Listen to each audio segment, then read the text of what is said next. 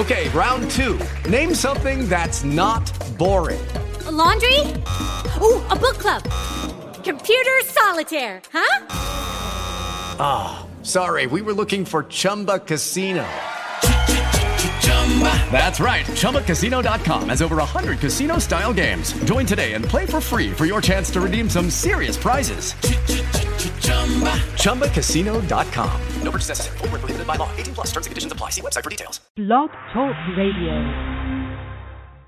Screw it.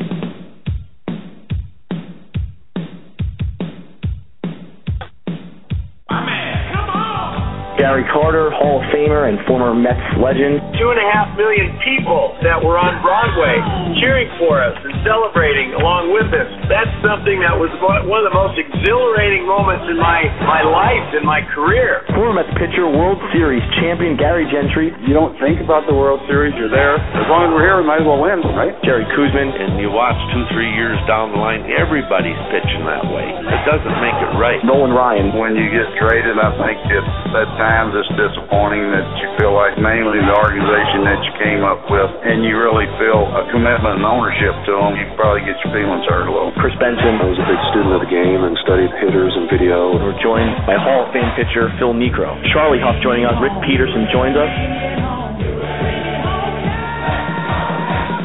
I just want to act like a big market team in New York City. I don't need a $140 million payroll just to say we have it.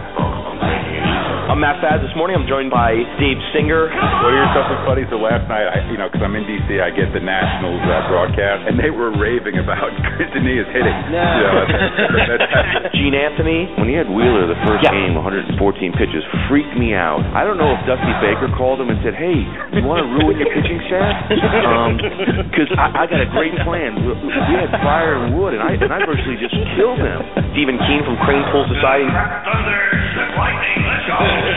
Come on, we're, we're not, you know, I know the ownership thinks we're idiots. Now you're going to think we're idiots, and then you want to know what people can't stand. Nick Kalidas. What I want them to do is clear the whole outfield out. Just let it be, just be Duda. I want to see Duda in center, but like ultra center, where he's just playing all three positions, and let him lead off. I want to see as much Duda as I possibly can.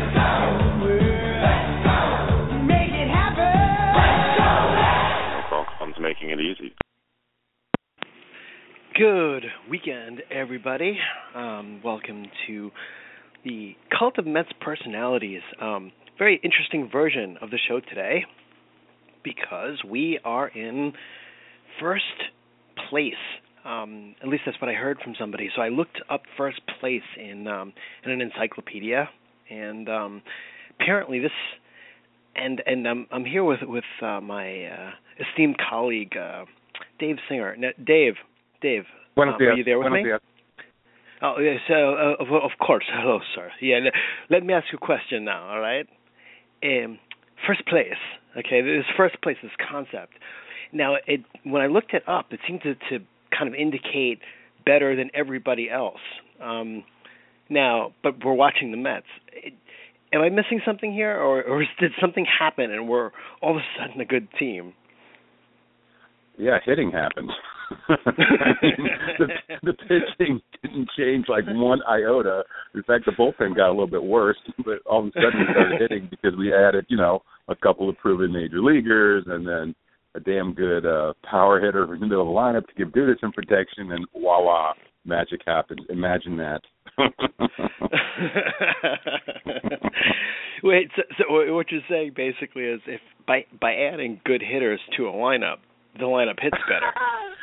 yes, it's really, really weird. If you add quality players offensively, the offense improves. It, it's really magical. I think. uh I think that's you know something they should make a movie about, a la Moneyball, called Sandy Ball. Oh, you know how it is in MLB. You know, everyone's going to start copying now. You know, I know they're all this new concept. trying to get good hitters. Yeah, and they're going to just. That's right. Everyone's going to mo- model the, their teams after Sandy, which is you know to actually get a get good players. I didn't know good players played well. That's amazing. It's really I, weird. I, I, yeah, you know, I seem to remember, you know, we had a couple of teams with good players that played well, but I didn't know that there were there was a correlation there between Yeah. talent and good, you know, well performed baseball. So that, that's I, I learned something new. San, Sandy is a Yeah. genius. I don't know what to tell you. Yeah, it's actually true. It actually really, really works when you put good offensive players in the lineup. Hmm. The offense gets better, and and who who who'd have Hmm. thought it would actually work? But uh, amazingly, it has, and we're in first place. Bryce Harper, Really? suck it. uh, he's starting to panic, isn't he? I, I got to say something, you know, and this might be the most, um, the biggest thing that I've taken away from the last, uh, the last week. Um, Jayson Werth is disgusting. He, he did you like? I don't know if I'm the only one that that kind of zeroed in on this, but I was watching those games in high def, and man, it, he's not 100% human, is he? He's just a that. uh, It's it's. I don't know why that's something that kind of popped into my head, but they kept zeroing in on him, and he was sweating like an animal, and he was overly tan, and that, and he's got hair everywhere, and it's sticking to his body, and he. It reminded me a little bit of Captain Caveman from the seventies. My Oh, yeah. God, man! My God, that that's a reason enough for the for the Nets not to be in first. Can you imagine playoff Well, games? They're zeroing in on him. Ah, that's got to end. no well, thanks. we do have uh, we have Bobby Parnell, so he's kind of a Jayson Werth light. the craggy skin, the disgusting beard, the uh, just the just the, the lack of gene gene pool diversity that created him. It's uh, it's not good. oh man. Oh boy. So we're we're two and a half games up. Um I don't even know that's I mean it's August. What is that? I mean it it almost seems like I mean are we good? Is that is that what's going on here? Like did did this team actually turn a corner? Yeah, I mean, all kidding aside, you know, the, the team I mean, pitching is arguably 70, 70 to seventy five percent of, your typical playoff World Series team success. Very rarely is it, you know, like the old Bash Brothers, where that the offense Right. carries a team into the playoffs. It's usually pitching, Mhm. defense, and and you know, strategic baseball that wins. And the Mets mm-hmm. have great pitching. I mean, the pitching staff. Everyone acknowledges now that the Mets have the best pitching staff in baseball. Better than the Dodgers, mm-hmm. better than the Nationals, better than the Cardinals. I mean, they're, the Mets are first, second, and third in every single category. And when you can throw Degrom, Harvey, and Syndergaard one, two, three, I mean that's ace, ace, ace. Then you throw Neeson, who's legitimately a number three, and Colon, who's another you know number three, number four type pitcher. That's your five. That's your starting five. Holy shit! Who's gonna beat that? that that team's gonna, that team should win seventy percent of its games.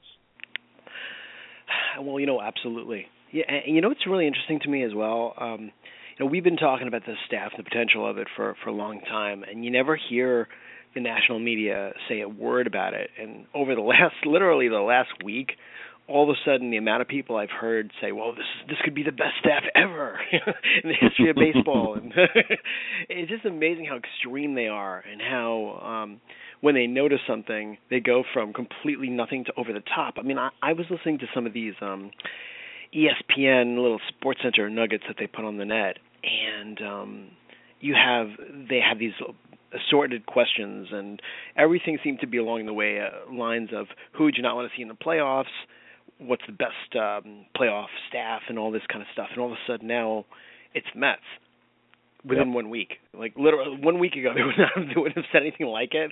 All of a sudden, uh, they recognize everybody as an ace, and I've actually heard um, national reporters refer to the team as having four aces. So they're already counting Matz as an ace after two starts, and he's not even pitching right now. So it's uh I mean it's it's it's it's cool, but it's amazing to to hear the extreme um on from the other side where it's because we've always had extreme negativity before. So now it's this extreme positive.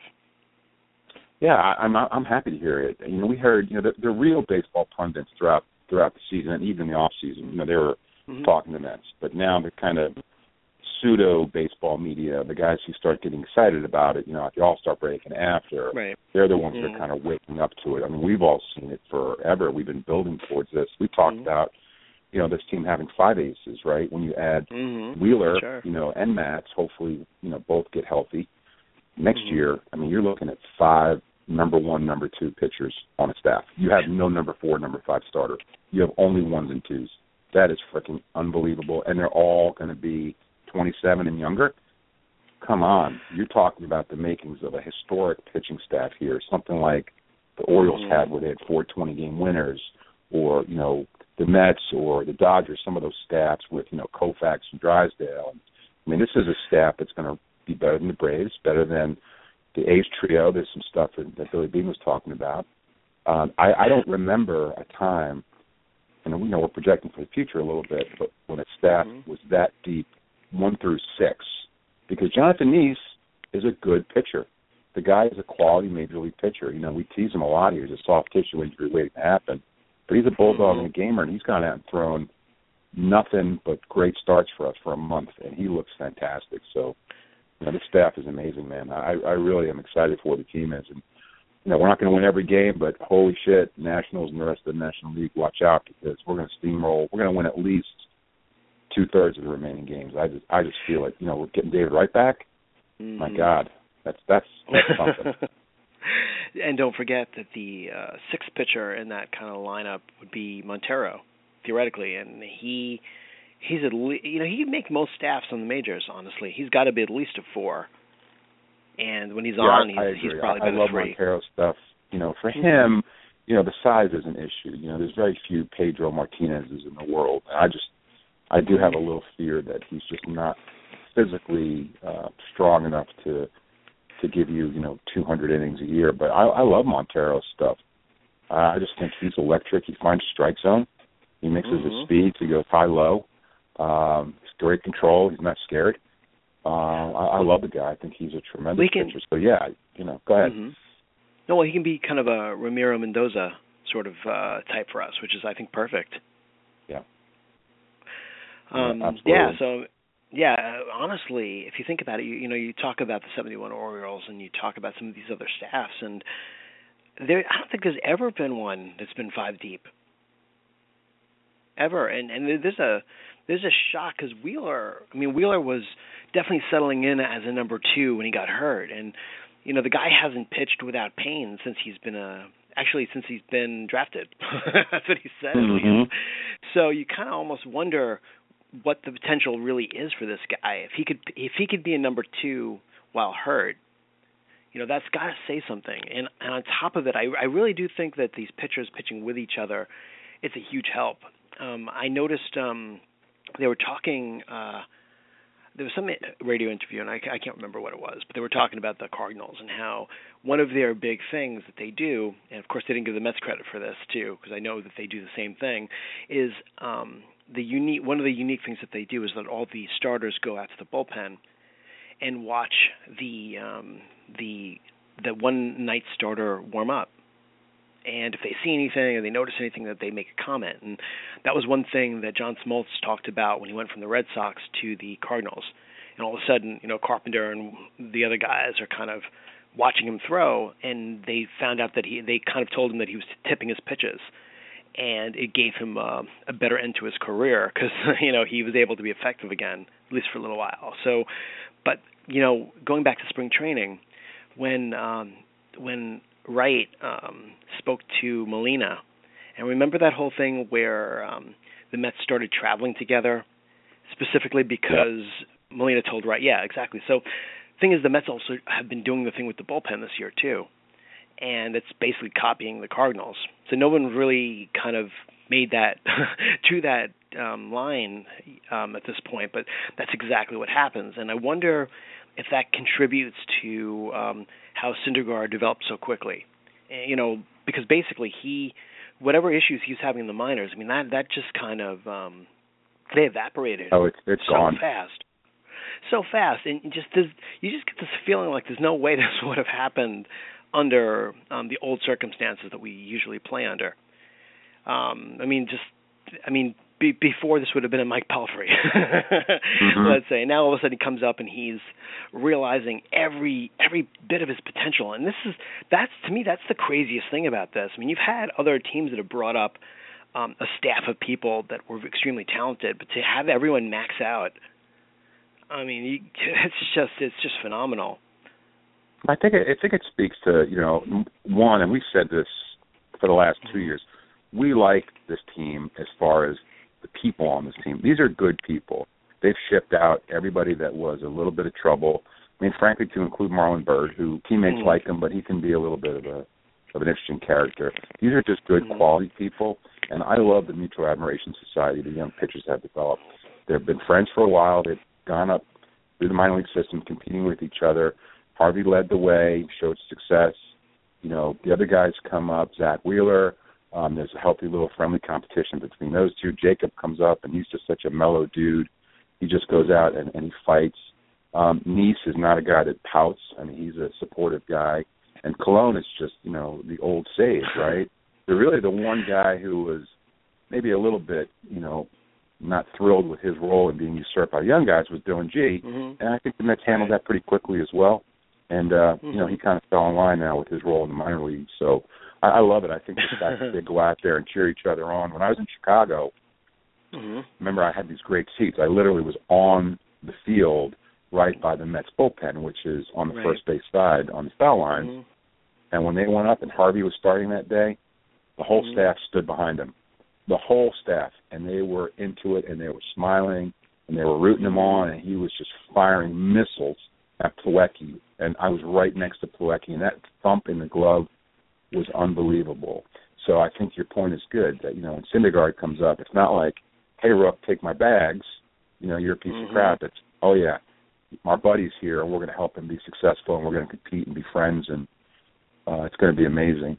Hey, I want to touch on one thing. I just I looked up real quick what what people regard as the best staff in like the last twenty or thirty years, and tell me what you Mhm. think of this staff. Mhm. I think it's pretty amazing. Greg Maddux, Tom Glavine, John Smoltz, Denny Neagle, and Kevin Millwood. Now remember, even though Millwood kind of sucked at the end, he right. had two or three that period. you know year stretch. That's nine, the '98 Braves. So if you take that team and you compare it to, you know, Harvey Syndergaard, you know, Nice, uh, and you know, and our guys, I I I would put that staff maybe a tick above it for that particular season. You know, what? Uh, I, I have to. I have this. Well, are you talking about the compared to what we are now, or what will be next year?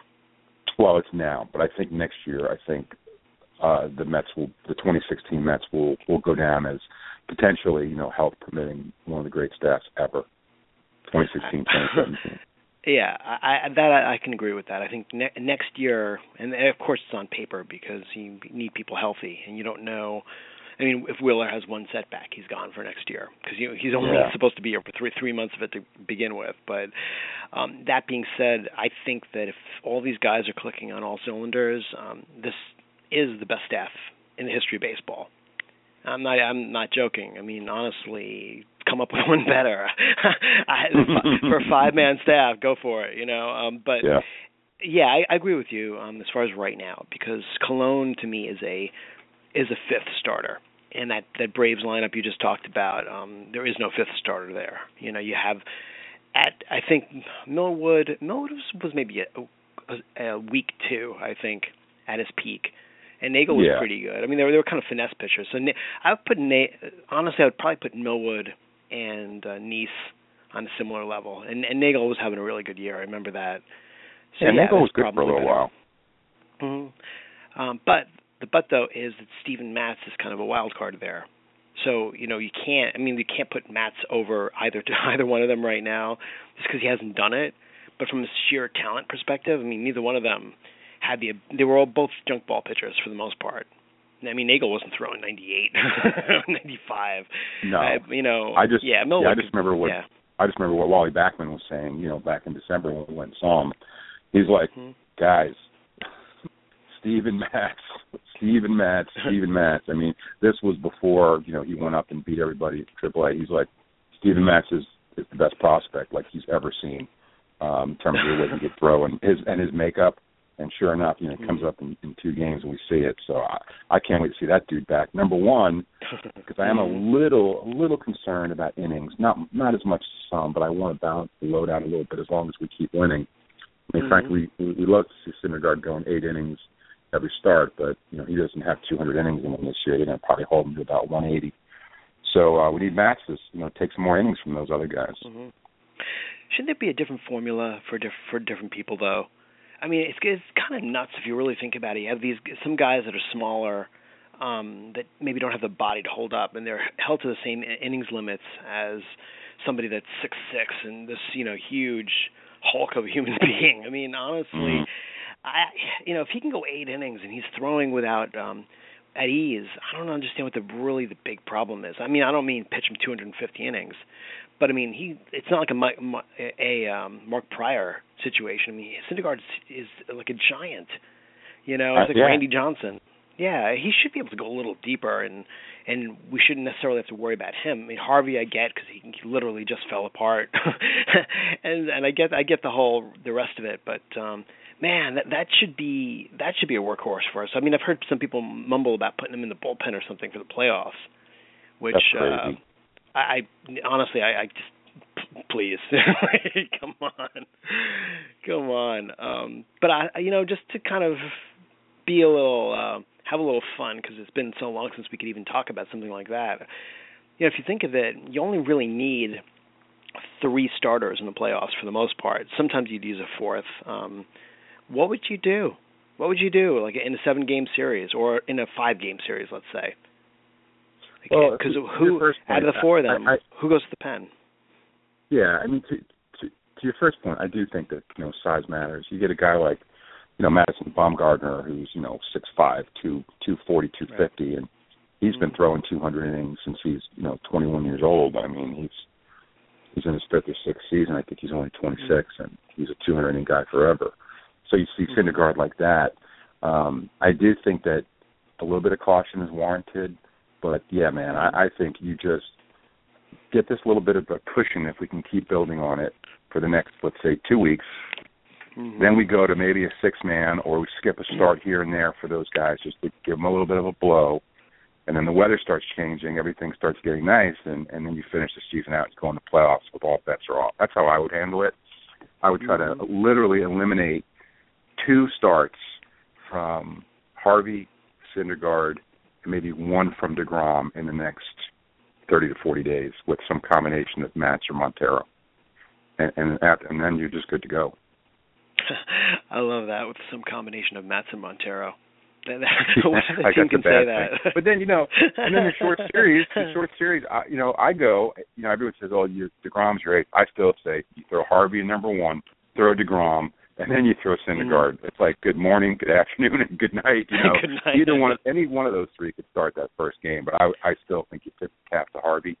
I think he's actually getting better and better um, as the season goes on. And man, he he is just incredible right now. He's throwing Mhm. freaking laser beams, and uh, you can just see how much fun he's having on the mound.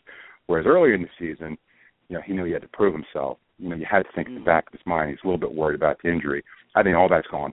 He, he's just bulldog Harvey right now, just just wanting to go up and compete. Well, Wainwright kind of mentioned something similar where he said the second half of the season is really when you start to feel like yourself. And it's uh and he had a pretty good first half, uh Harvey to begin with. So it's uh it's funny. I think that people kind of almost start to forget who Harvey is um because he's been um he's been kind of an average ace instead of a a completely wildly dominant one. Um yeah, but it's I mean the the thought that um that right now people are calling uh, Degrom the ace, and, and some people are muttering that he's one of the best pitchers in baseball, if not possibly the best. and we have somebody on our own staff that's probably better. Um, that's uh, that's kind of nuts. I, I love it, and that is Koufax. It's like Koufax and Drysdale, and then and then you have almost another Koufax and Drysdale right after them. It's just Exactly. uh, it's just wild. You know, when I was talking about the playoff rotation, though, um, I mean the order I get, but the most likely we'd have to put some one of these guys in the pen. And the problem, not the problem, It's but I guess Colon. It's got, it's the- got to be Colon. Of course, Well, those three plus Nice. There's no other. There's no other way. I- Sorry, Bartolo. I started him in. I started him in, in, in game one. Are you kidding me? Um, you just, just stick a Twinkie on, stick a Twinkie on. Okay, but can you put it in his imagine though? You know, though you go those three in a short series, and you come back with Nice. You come back with a Uh-huh. gritty left-hander. I mean, who's will give you, and, and you don't even need Nice to go, and you know, super deep in the game. You need like five great innings from these, and he'll well, give you I'm that every about time. Matz. Matt Matz is who I was referring to. Eh, do you, well, if he's healthy, I, I can't see them putting I think Matz it's in. Max. Well, the thing is, I can't see. Well, you're gonna have both of them. That's the whole point. And I, I don't see. I can't see putting Matz in the pen. You know, with I mean, isn't that kind of like playing with his arm a bit? And the same thing with with Nice. I mean, is Nice really a bullpen guy because he takes so long to warm up? So my Yeah. my thought is: is there any any argument to be made to maybe starting? Forget forget forget about Nice, um, but like starting a Matz and having Syndergaard in the bullpen to basically bookend any of those guys, just No. to, to make sure that, that that that you're not winning these games. No, no, no, no, no, dude, you can't you can't do it. you just can't do that. I mean, I, it, it's a good problem to have when Matt gets back. I honestly do think they're gonna, uh, you know, stretch some six starter. And then as far as the playoffs, you know, it's going to be those three horses. I don't know that I'd personally, um, you know, play any kind of those games where you know you have two starters. It's going to be a Matz and Syndergaard game or whatever. I would just either choose between East or Matz as your fourth. That's the four-man playoff rotation, and just go with it. And uh, if you need Bartolo, I think you put him out there as as a reliever. you know, sorry as it is I don't- see, Mean, he's just not that Uh, good right now. I don't even think he's going to make the playoff roster unless somebody's hurt. And why would you Yeah, need think- him if you really think of it? Yeah, that's true. I mean, so what would you rather have though? You know, uh, and it's kind of a this new loogie they Mhm. picked up who our shitty our other shitty loogie or, or clone. You know, so it's it's tough. It's a tough call. But you know, it's a long season. There's still two months left. Right. you know, let's get to the playoffs first. You know, you never know what's going to happen on the injury front. So Mhm. it's it's nice to have the chess pieces. But but yeah, man, I I think you have to put Colon on the playoff roster regardless. Somebody else will sit it out. You know, you know, though, if somebody gets hurt, you can always pop him in there. I mean, they do let you replace an injured player. I just think, don't think he has any value other than eating innings every like week or so. I don't think. You, I mean, are you going to ever? Is there a circumstance where you put Colon in other than maybe mop up? Mm. How could? Why would we need? Why well, would we need a mop? hit. You can You run could pinch around. hit. A You pinch could pinch runner, hit for right? Cuddyer. you know, what, let's jump over to that for a second. Um, so, so Mr. Milquetoast is coming back, and uh, they're talking about uh, bringing Conforto down um, because of it. Uh, what do you think about that? I mean, are you are you okay with it? Are you PO that they're getting sending Conforto down to bring this guy back into the fold? I mean, what's what's your thoughts? Yeah, I'm actually not. You know, we need to know what we're going to have with Cuddyer for the rest of the year. So, Okay. I mean, the rosters expand in a couple weeks. So, you, you know, you thank Conforto, you tell him, hey, go down. You're going to play every day. We'll see you in two and a half weeks uh, or Mhm. sooner. You're the next guy up again, um, and you're going to, you know, play meaningful baseball in September. But you got to know what you have in Cuddyer, right? So, I mean, the guy's a batting champ recently, and the guy can hit, and he's been injured. So, if he's healthy, and in this new lineup, if he's a guy that's going to give you you know, 35, 36% of the time on base with a little bit of gap Mhm. power um, and take pitches deep into counts, which was historically his, you know, the way he played the game, then that's a real asset, and that's that veteran leadership you need. I love Conforto. I think he's shown nothing but greatness um, and flashes of greatness. But to me, I'd rather have a healthy, productive Cuddyer out in the outfield um, for this this playoff push. But if you're talking about September, I mean, you're talking about maybe just keeping him on the DL just a little longer. I mean, do you think he's got to be itching to get back here, thinking his job is really in jeopardy? You know, so wouldn't you think that maybe you want to let him sit for a little longer and let that really heal up, let his body heal up? Because I mean, he he seems like every month or so, his body just has enough. Yeah. He's just not not you know stable enough to play every single day. So I just, I mean, I, I don't have an issue with Cuddyer coming back in general, I guess, but my main issue is basically making it Conforto that has to go down. And I get the the thought that well, these young players have to play every day, um, but I mean, it's August already. It's not like it's this is the whole season and where he's going to ride the bench. We're talking about the uh, learning experience of him being up here with all these professional players. I mean, it's probably, I mean, it's, even if you to start him in the minors next year, this is probably something that um, can really benefit him going forward. You know, I mean, do you Yeah. see this really hindering his development? Because I mean, I can pick out a couple of people on this roster to get rid of. you know what I mean? Still some residue. no, dude, totally. I mean, you know, if it is in fact Conforto, and I, I literally would make it Conforto, just say, dude, go down. You're going to go play 20 games in 20 days for for Wally, and then we'll see you back here, you know, for your September call up. Mm. And then put Cuddy out there. Let's see what we have in Canetti. You, you got to kick the tires. You know, you wait and you wait, and all of a sudden, what are you going to wait till September 15th and hope he gets hot? You need to shake the rust off and see how he fits in with this new retooled lineup. And, and Cuddyer doesn't have to be in there every day, right? So you're going to really have four for three in the outfield. Mm-hmm. So um, you know, with Lagares um, and Granderson and Cespedes, so you play four for three. He's going to play seventy percent of the games and Okay. Be available to pinch hit. I think you lengthen your bench. I mean, there's, there's a lot of good reasons to put Cuddyer up here. So we just got to be a You little know- pragmatic about it. And then you got four veterans and four for three that could be really effective. hmm And, and plus, You you, know, got to think, Nick. Last point on that. Last point is, and then Mhm, you know, sure. then potentially your DH when you play in the American League, right? So Right.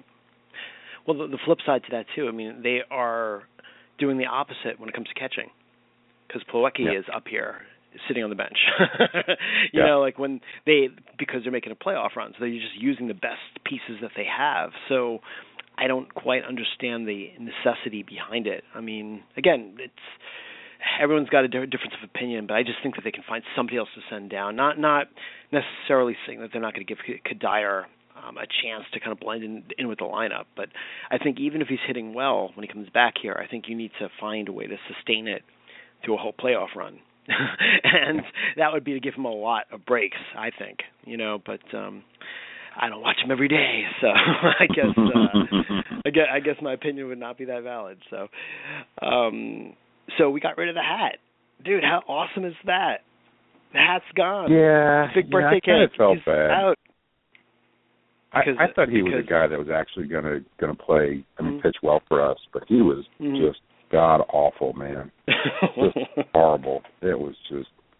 I hated to see him come into the game. Uh, you know, unfortunately, but but the, well, the guy we got back, the guy we just picked up, O'Flaherty or Mhm. whatever his name is, Father O'Flaherty. I mean, he's he's terrible. He was terrible with the A's and he's terrible with us. Get him off my team, please. He's almost Uh, as bad as Steve Gelbs. Oh my god. I don't know. Hon- honestly, man, let me ask you this: Do you think that that Torres got got released primarily because of the hat? How much do you think the hat had to do with his performance and the fact that he's off the team compared to some of the others? I would put it at 84%. It was 84% hat, 16% his actual pitch stability. that that had to be had to be hilarious in his family. The conversations he'd have with people.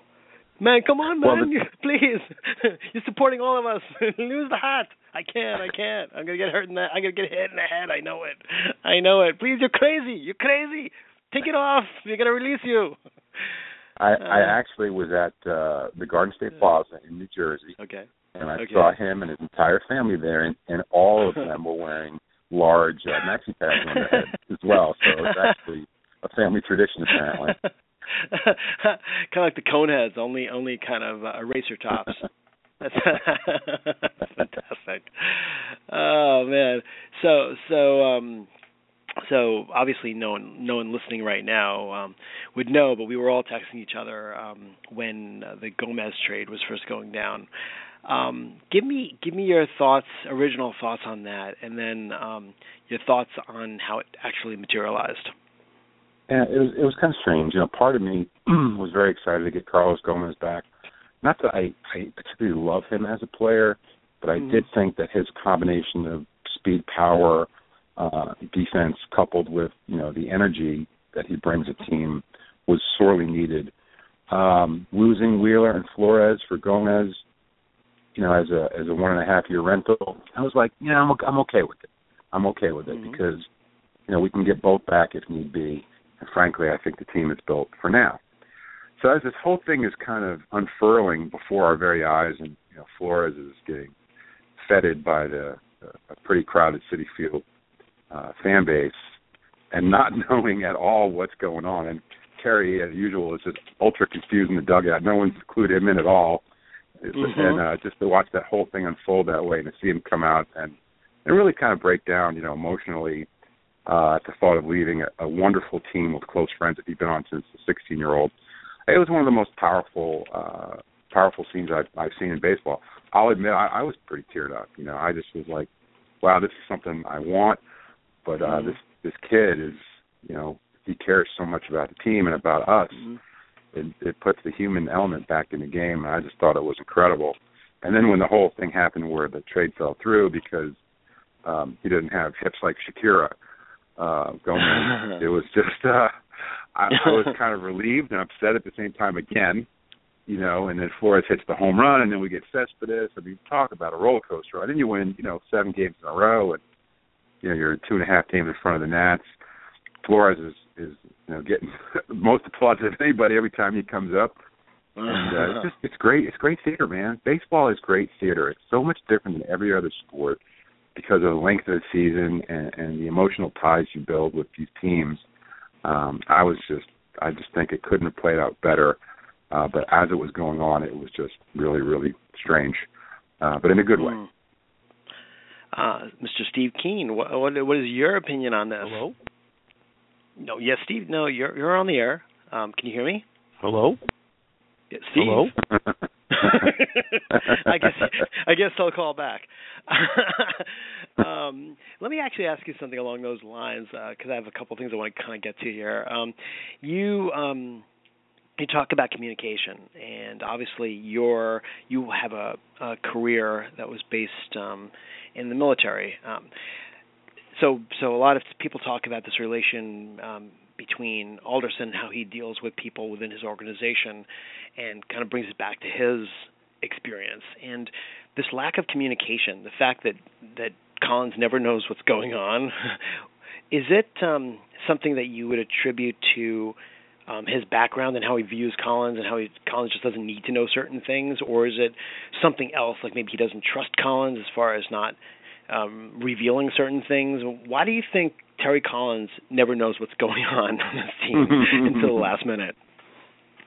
I think it's a combination. I think one, mm-hmm. I think Sandy Alderson is a very material person. I just think okay. he doesn't like anybody, right? So it's not just mm-hmm. maybe Terry; it's, it's it's the entirety of the human race that he's averse to talking to. So, um, uh, but yeah, it's it's just strange that in this day and age that he's that the GM and manager relationship isn't close enough that he would feel comfortable immediately discussing all these things with Terry, at least to clue him in, so that in-game decisions that could impact trades can be made by the manager, who's you know the on-field general. Um, so yeah, it's just it's just odd, but that's Sandy. I mean, we've seen since his tenure here that he and Terry have, I think, a good relationship. I think mm-hmm. he trusts Terry to make the right on-field decisions, although we hate most of the ones he makes. Uh, but I also think he's made it clear that uh, he doesn't share in any of the off-field and player decisions with Terry in a meaningful way, other than, "Hey, you got this guy. Good luck." You know, I don't think Terry's like has, a, has an input. So but I just think I just think Sandy's just a mercurial guy. Have you warmed to Terry Collins at all at this point? No. right. I, I, I just you know he's just you know I think Terry's a good human being. I I have never uh, not warmed to him as a person, but as a manager. Uh, like the other day when he, you know, that bunt that he called, he, the players are making Terry look good, but Terry continues to make shitty decisions. uh, you know, it's a really Why amazing. have you? Are you like a Terry guy now? Are you just all of a sudden the worm's turn for you? no, no, no, no, no, no, not not quite. But I'll, I'll tell you what's really funny. Um, I, I mean, I used to have just distaste for the fact he was there, um, just because I thought he was so wound up and so. I, I thought that just on top of the bad tactical errors he was making, I, th- I thought he actually lended to some of the negativity on the team. Um, yes. The you know he had a defeatist attitude. He had a you know you heard some Will Ponzian uh, lines coming out of his mouth. You know the competitive shit um, uh, instead of just being dominating. And it seems like you know just because he's enjoying it and he's like this that one thing I, I texted you guys this this pic this the picture of um him after they got Cespedes and he's literally just almost he can't sit in his seat at the press conference and you know I don't really want him managing the team going forward, but like for this year, I'm almost there's a piece of me that's almost happy for him. Kind of like, hey, go ahead, dude. You know I mean, like this is this is the pinnacle of your entire career. Go for it, you know. And people will naturally um look at his uh, look at the team and kind of give him probably more credit than he than he's due. And I think the the main difference with me is I, I don't dislike the guy um, maybe like I, I had previously. Um, I just I don't think he's a very good manager specifically, but you know there's there's I mean you can probably say that maybe a Casey Stengel wasn't the best manager in the world with the Yankees all those years, but he had so much talent that he's regarded as a legend. You know, so maybe Yeah. you know let him have his his Stengel year. You know what I mean? Why not? As long as it doesn't continue, and this is the guy that we can, we're going to have for the next four or five years. Well, yeah. So let's say let's take that let's take that thread a little bit further. So let's Okay. say, and we all hope, you know, Mhm. the Mets Sure. win the National League East and they go deep Mhm. in the playoffs and potentially Right. to a World Series or maybe even a championship. Uh-huh. Then we got Terry for at least two more years, dude. I mean, Oh, they're, God, they're going to extend them. I mean, just the thought of that just appalls me. You know. Do you really think Sandy? I mean, Sandy might be the only person in the world that wouldn't extend him longer than maybe a year. You really think that they'd give him a two-year deal off a Well, they probably give him a year, a year in a club option, you know, something like that. So, but, but you know, whatever. If we if we win a playoff game this year, it's all worth it. I don't give a shit what they did with them, Uh, really. Seriously. I know it's funny. It's like uh, for a minute I was thinking about it, like, huh, maybe it's worth not getting a title just to get rid of him. And all of a sudden you think that's that's that's not the point of all this, you know? Yeah, yeah, we kind Oh, of got to win God. games. And I I'll tell you what, the funny that- thing. Hmm. Oh, go ahead. No, go go ahead. Go ahead. Go ahead. I stopped your I stopped your Oh, train of thought. Keep going. I was going. to say the, uh, you know, we got these guys in their prime, and you know, we always talked about wait until next year, wait until next year. I mean, it's this year. Mhm. The team is now. I mean, they're just freaking like a steamroller. So, Mhm. yeah, we got to Terry or Terry be damned, just keep winning ball games. Yeah, I, I always this whole wait till next year crap. You know, that's something that, that never really resonated with me. I, I never understood that. I I- look, I get it if if you're really far back, perhaps, but you know, the this thought of well, your team has to click exactly in April of every year, and if not, you know, you kind of change your game plan. You know, your team's ready when it's ready. So our team kind of got ready now, last week you know. So there shouldn't be a wait till next year. It's kind of a we're here. We're done. And um you know look I- i'm frustrated. The only piece i'm frustrated with is the fact that the moves that he made are exactly the moves that we've been screaming about for um you know honestly since spring training but honestly for the last couple of years and how we um I know at least I, I was hollering about the fact of even when we were not that good, you got to bring in some guy like a Cespedes, you know. So when we're ready to click, he's here already, and I think that we really should have been 20 games up in this division by now. I mean, the Nats have been all right at best, but I mean, with this staff, I mean, are you kidding me?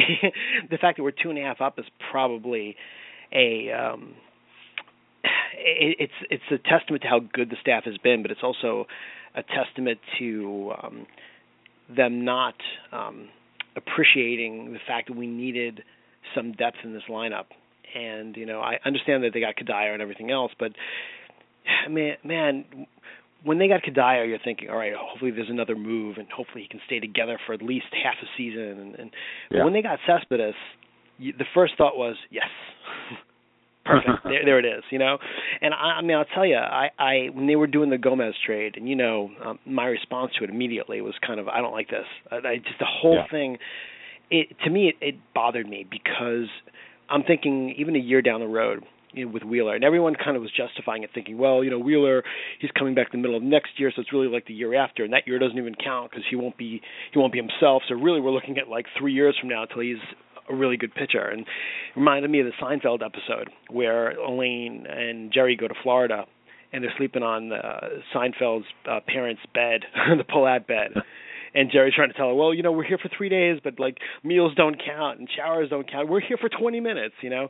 It's this justification. You know, Wheeler won't be here until until 2019, even though next year he'll be part of the staff. and because of innings limits, um, if he starts halfway through the year, we really have nothing to worry about. And he'll be a fifth starter the year after, so even if he has a limit, it's not that big a deal. I mean, we see the limits this year. It's not that bad. You know, Harvey's coming back. Yeah. This is his first year back, and he he's an ace this year. He's not this, quite the same, even though I think he's kind of maybe turned a corner recently, but um, here we go. This is what it's like to have a, a, a great pitcher back from Tommy John surgery. It's good. Right. right. yeah. So so we, for me, if you're adding a piece, um, and then you're you're taking away a piece from another strength, what is the look? If it's a necessity, I understand, but I didn't think it was a necessity. I really didn't, you know. And in the off season, I still don't because even if Cespedes leaves, which um we can talk about that that weird contract in a second. But even if yeah, you just get another one, get somebody else like him.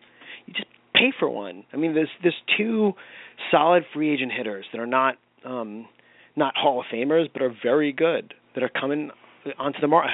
Uh, Jason Heyward is coming out. Um, Upton is going to be out there. You know, they're all they're healthy-ish, and they got power. Honestly, Cespedes is a perfect damn fit. I, they, he I, I think that they absolutely need to find a way to sign this guy. But you know, that being said, there are replacements, and I would I would just not give up Wheeler for anybody because I think you need like five aces, man.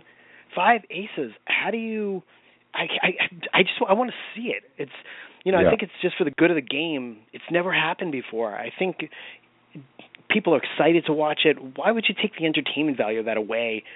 You know, the fact that when they turned around and then ended up ended up dealing Fulmer and and the fact that Wheeler ended up call ended up calling Alderson to beg him not to do it, which was just thank you Wheeler. Um, man, I, I can't explain how happy I was because this this trade felt right. It just felt like there's your Donn Clendenon. You know what I mean? There's your guy, yeah. and and it turned out perfect because if you notice two things. First of all, Cespedes didn't have that New York hangover that a lot of guys have when they come here. Where all of a sudden they just no matter how know where he is. I don't even think he knows where he is. He's just like I'm in a baseball stadium somewhere in the world doing. I play baseball. I mean, I literally think he's that's what he's doing. He could be in you know Timbuktu for all he gives a shit. You know. oh my god. He what did he say? Uh he said something so funny about the playoffs the other day. I'm trying to remember what it is. He he was referring to things by the wrong name. Um oh god, what the hell was it? Um the first thing that's popping to my head, I know is not it, like calling uh, the playoffs the the tournament, but there was some he, he referred to it by by a term that just doesn't make any sense, and it kind of lends to your point of him not knowing where he is. I think I think you know what that, maybe that's exactly what you need in New York. You need space cadets like Manny Manny yeah, Ramirez, totally. you know. Yeah, I I, I think there's something to be said for that. You know, but to your to your early point about you know the Gomez and, and Wheeler, I could mm-hmm. I totally see it because I I did struggle with it because of the Wheeler factor, but I was mm-hmm. thinking like, unlike Cespedes, Gomez is this year and then next year, right? And then Wheeler is you know sometime mid year away from coming back, and then it's a tough season. So in doing my calculus, you know, I thought that was going to be more valuable. And I love the Cespedes move, but it's such a weird contract that if the Mets don't sign him, then they can't bid on him as a free agent. What the hell is that? How did that ever happen? Well, you know what? I, I well, I think the the thing with that is that he's not supposed to be a free agent this year. So the idea is there's something written in where you have to release him a year early, and then he becomes a free agent just by osmosis. You know oh, I mean? and then when you release him, you can't re-sign them. yeah, okay. that's that's, that's so they have to let go of him. thing. Yeah, but you know the one thing that nobody brings up, he can just waive it. I mean, Yeah, he that's can. true. They they can say, look, we'll extend you. Um, can you waive this? Or he can change. They can change the contract. They can change it to say something like, well, all right, we, we're going to release you, but it has to. It's not going to be five days after the World Series. It's going to be um, three weeks. So we have a little Mhm. time, you know. Or um, you know, th- there's got to be a way that they can reword it. Because if he wants to be here and he's enjoying this experience, he doesn't want to leave. Why? I mean, it's this. There, people are talking as though this is an MLB sanctioned thing. Well, look, you just can't have him. It's it's a contract he decided he wanted, or his agent decided he wanted. He could easily change it. Yeah. Done, Yeah, done deal. You know, now if he's like World Series MVP and everything else, I'm sure his agent is gonna basically, you know, piss himself if he doesn't do it. But the but the other thought is if if he's really in his own world, you know, and he just doesn't even know where he is, but he's just enjoying the experience. Maybe he's a strange guy. Maybe he wants to finally have a place um Yeah. to to call home because he's been on so many teams recently look, maybe he wants to kind of sit, you know relax and uh and really if he does care about winning i mean he's him on this team we might win a couple titles and uh well, the challenge is, you know, he's going to want, yeah, he's going to want some kind of, you know, six or seven hundred and twenty, hundred and forty million dollar contract, and you know, I don't know if the Mets will sign it, but I, I would love them. I, I hope they're talking now. I hope Mhm. that they they say, hey, dudes, put a number out there. Don't go crazy, but you know, put a number out there, and and we can we can work it, and uh that would be wonderful because I love what I see from the guy. He's never going to be your high on base percentage guy, but he can play center field. He can play either corner. He can hit in the middle of the lineup. He's aggressive. He hustles. He's got a great makeup for New York because he has no makeup, so he can play anywhere, right? He's out there playing baseball. And I think his teammates like him. I don't think he's going to be a pouty guy. He's not going to. I don't. think He's roiding it up. I think he's just a naturally good Mhm. Cuban athlete that likes to play Mhm. baseball and roast pigs on a Spitfire with his family. Best Twitter Cespedes Family Barbecue. Have you seen this thing? There's a Twitter No. called Cespedes Family Barbecue, and it's all things Yoenis Cespedes. It's great. oh my god, he's he's perfect. He, he's perfect, and and the fun thing about it is that it's not like he's tearing the cover off the ball. And usually, you know, when players come here, they're under the microscope, and everyone ex- is expecting more. And he's kind of just very productive, productive, Right. but he's, and he's got that star power. He's got the star power for New York City. I mean, it's a name.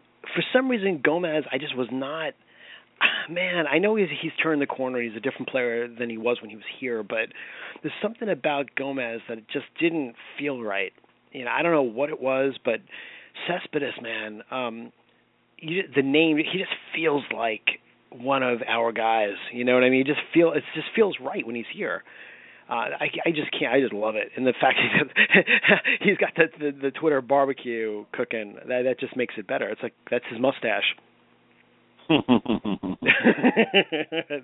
that is his mustache. That's uh pretty pretty cool. Um so all right, so I, this is just maybe one or two other things we really want to kind of tackle on here. Um yeah, I got I got like first- two minutes, dude. yeah, Sorry. yeah, no, no, no. I, no, that's fine. man. We, we, this is the time we're gonna head out anyway. Um, I just want to know if Gene has anything to say There's, first. there's a bunch of holes that need to be filled here. Ah, he's upstate. He sent that message. There we go. Uh, all right, man. Uh, listen, before we split, last little thing. Jenrry Mejia. Um, how how stupid was that? oh my I mean, god. gra- grade of You one know, to ten. You know, I just uh wait, wait, wait, wait. I- Be- before you I- I don't before, even know what to before you get into because it, I, we I need to I need to put on the proper. Um, hold on a second. I gotta give you the proper background here.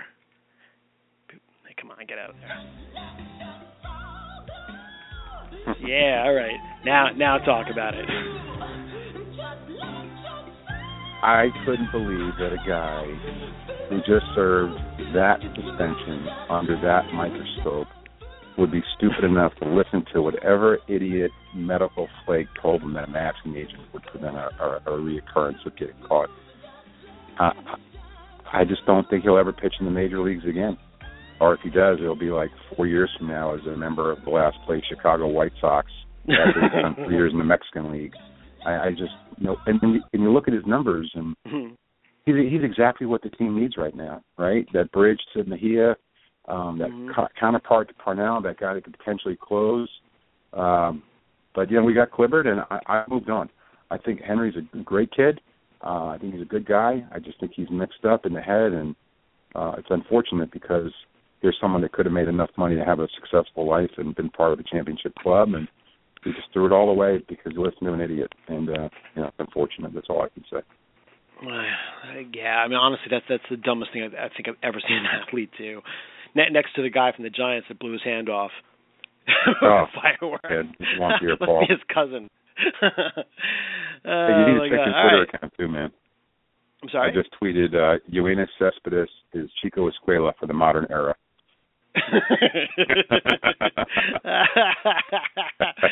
oh God. Well, thank All right, you, brother. Mr. I got a Dave. pull, man. I'm heading out. uh, Absolutely. I'm We're gonna close up here. Shop.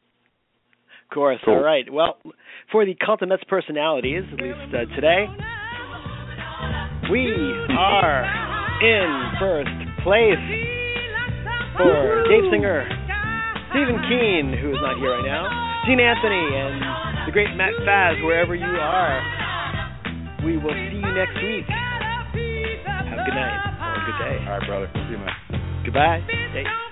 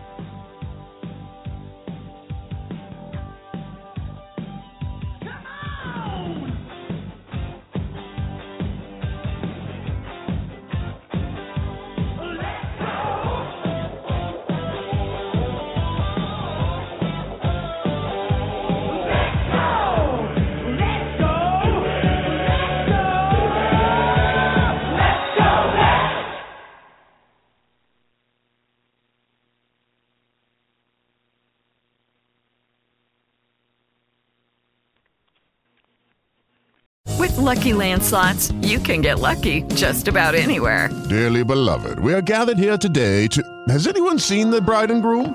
Sorry, sorry, we're here. We were getting lucky in the limo and we lost track of time. No, Lucky Land Casino, with cash prizes that add up quicker than a guest registry. In that case, I pronounce you lucky. Play for free at LuckyLandSlots.com. Daily bonuses are waiting. No purchase necessary. Void where prohibited by law. 18 plus. Terms and conditions apply. See website for details.